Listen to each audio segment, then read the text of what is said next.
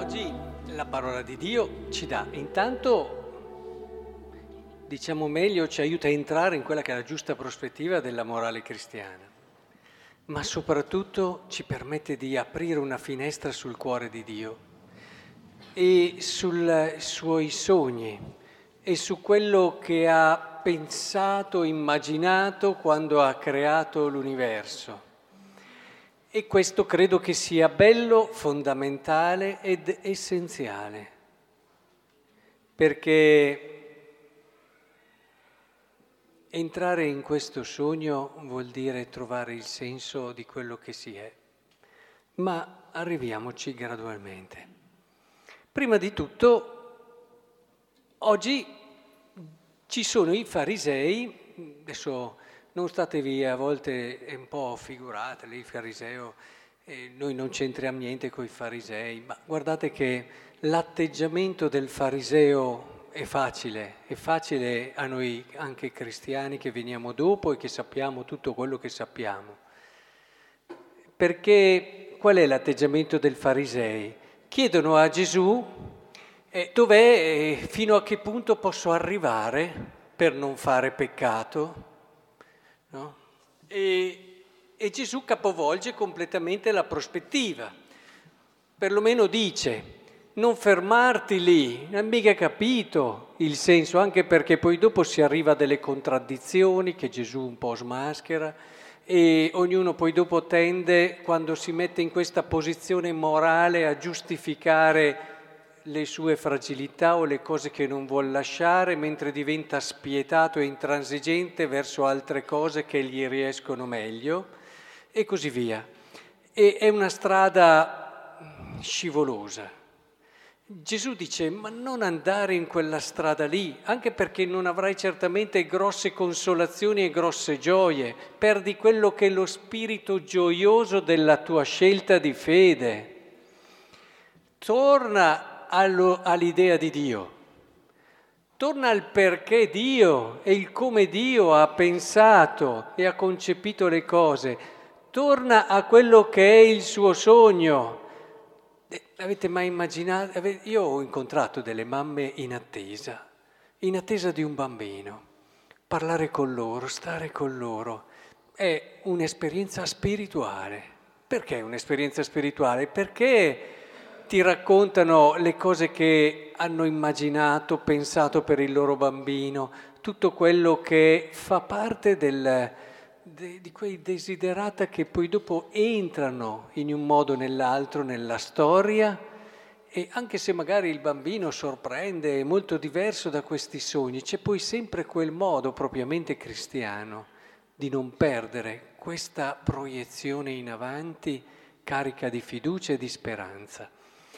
Ecco, pensate a una mamma che aspetta un bambino e lì provate a immaginarvi Dio che concepisce di creare il mondo, sempre molto limitate le analogie perché poi entra il tempo là dove c'è l'eternità, però ci aiuta a capire, ci aiuta a capire. E qual era questo sogno di Dio? Qual era il sogno di Dio? Quando ha pensato all'uomo non da solo, eh? prima lettura, la, voleva dare all'uomo la possibilità di vivere, di sperimentare la sua gioia, di una vita di relazione piena e compiuta, come viveva lui all'interno della Trinità e come vive lui all'interno della Trinità. Ora, è importante entrare in questo sogno. Il matrimonio, come lo ha pensato Dio, è una via stupenda, meravigliosa per entrare in quella che è l'esigenza più profonda del nostro cuore, che è quella di trovare compimento nell'amore. A volte non lo sentiamo perché non siamo abbastanza abituati ad andare in profondità, ad ascoltarci davvero.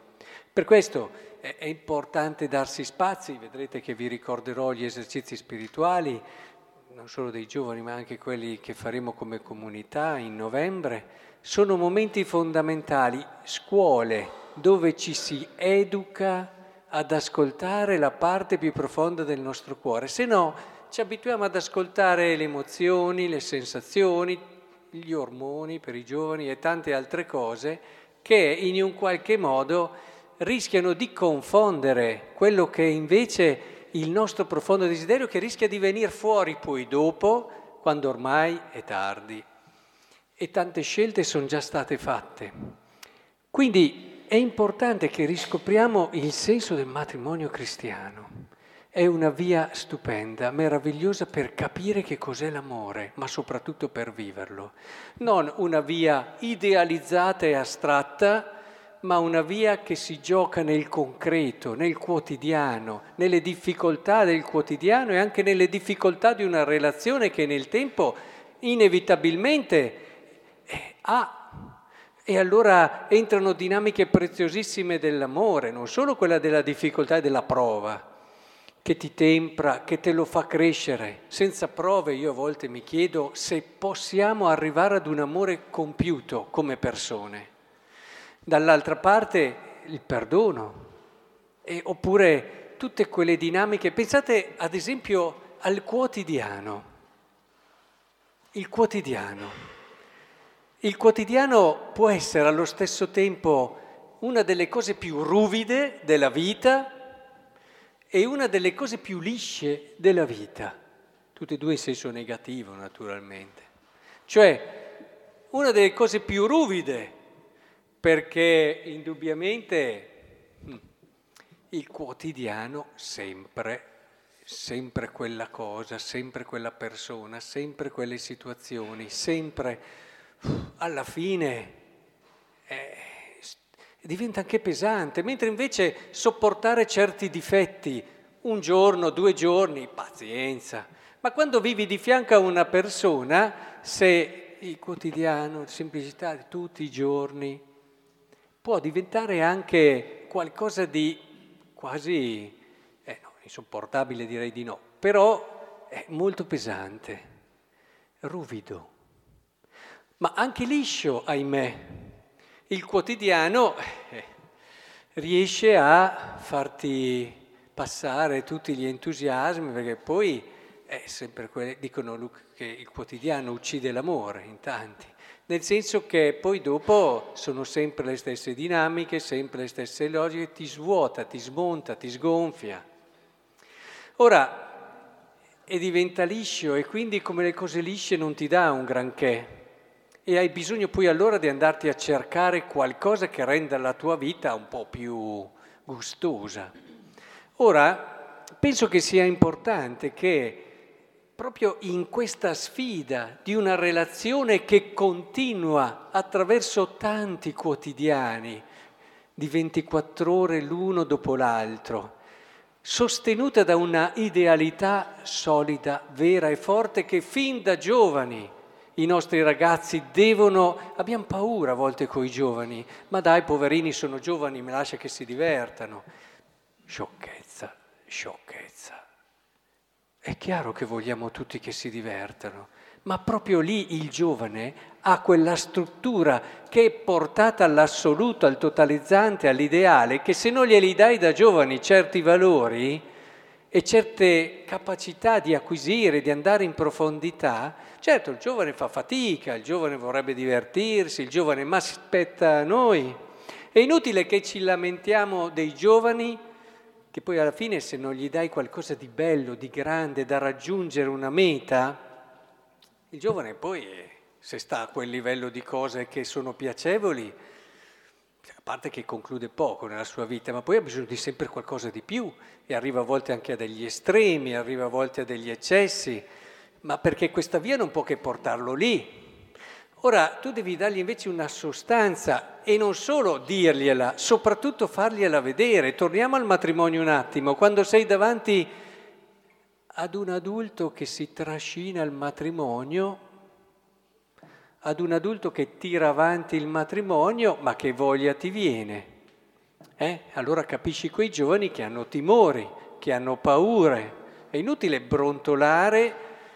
E dobbiamo ognuno di noi cercare di capire, di comprendere che per tutti noi è importante ritrovare e riscoprire il senso profondo, la gioia grande di questa via. E un giovane è bene che lo sappia, perché lo deve fare fin dalla scelta iniziale. Se tu hai chiaro che vuoi arrivare su quel monte lì, perché ci sarà qualcosa di straordinario, ma anche lo stesso viaggio è bello, pur fatto di difficoltà, di fatiche, dove c'è da sudare, dove c'è da andare avanti anche quando fai fatica. Non scegli mica un compagno di viaggio che sai che ama il divano e ama il mare e stare lì sotto il sole a non far niente. E che non ha neanche il fiato e la possibilità di fare. Quando scegli, se hai chiaro dove vuoi arrivare, scegli di conseguenza il compagno del tuo. È evidente che fin da giovani ci si deve porre con delle idee chiare, sapendo la ricchezza e la bellezza della possibilità che hai davanti. E allora ti rendi conto che sì, ci sono fatiche, certo, ci sono prove, certo, ma siamo partiti con le idee chiare. Siamo certi, ogni giorno lo sperimentiamo a partire anche dal dono del sacramento che abbiamo vissuto, dell'Eucaristia che ce lo rinnova tutte le domeniche e anche di più per chi viene a messa anche di più. Ecco che noi riscopriamo giorno dopo giorno la bellezza di questa chiamata, entriamo nell'amore e scopriamo anche cose che da giovani non immaginavamo, ma questo vale per tutte le vocazioni. Voi credete che io quando sono entrato in seminario sapessi che cosa è essere il prete come lo so adesso? Ma scherziamo. Era un'idea bella, ma molto meno bella di quella che vedo adesso. E per arrivare a questa idea hai passato difficoltà, prove, momenti dove magari ti dicevi ma avevo capito bene, ma proprio perché avevi chiaro che dovevi arrivare là, scopri giorno dopo giorno che quel tesoro che ti è stato donato, che è la tua vocazione, è davvero la cosa che devi custodire, come dice la Scrittura, la speranza della tua vocazione è proprio la tua speranza. E, e questo dobbiamo aiutare tutti noi a viverlo, ma soprattutto i giovani. Soprattutto i giovani che con le idee chiare possano davvero vivere quell'età così, a volte turbolenta, così, però carica, carica di risorse. Il Sinodo dei Giovani che è appena partito ce lo ricorderà. Dobbiamo aver fiducia nei giovani, non perché, eh, perché rimaniamo con tutto quello che... però loro ci possono aiutare e soprattutto ci possono ridare questa voglia di cose grandi e di cose belle che appartiene proprio a loro e che invece andando avanti negli anni si rischia un po' di perdere, ci si adegua, ci si accontenta, ci si adagia, tanto la vita è così. Ora, credo che sia importante allora ripartire di qui. Mi sembra di sentirlo, Gesù, no? Che ai farisei diceva, no, ma sbagliate tutto a mettervi in quella prospettiva. Riscoprite la freschezza, la bellezza del Vangelo e così di tutta la morale cristiana. Non ci sono dei no nella morale cristiana, prima di tutto, ci sono dei sì. E dietro ogni comandamento c'è prima di tutto un sì, che comporta anche delle scelte, quindi anche dei no, ma il motivo di fondo è un sì. E così anche nel matrimonio cristiano. Aiutiamo questi nostri giovani a vedere la bellezza, la ricchezza, che sono un po' intimoriti, a volte anche spaventati o schiacciati da un relativismo che li porta all'inconcludenza a volte.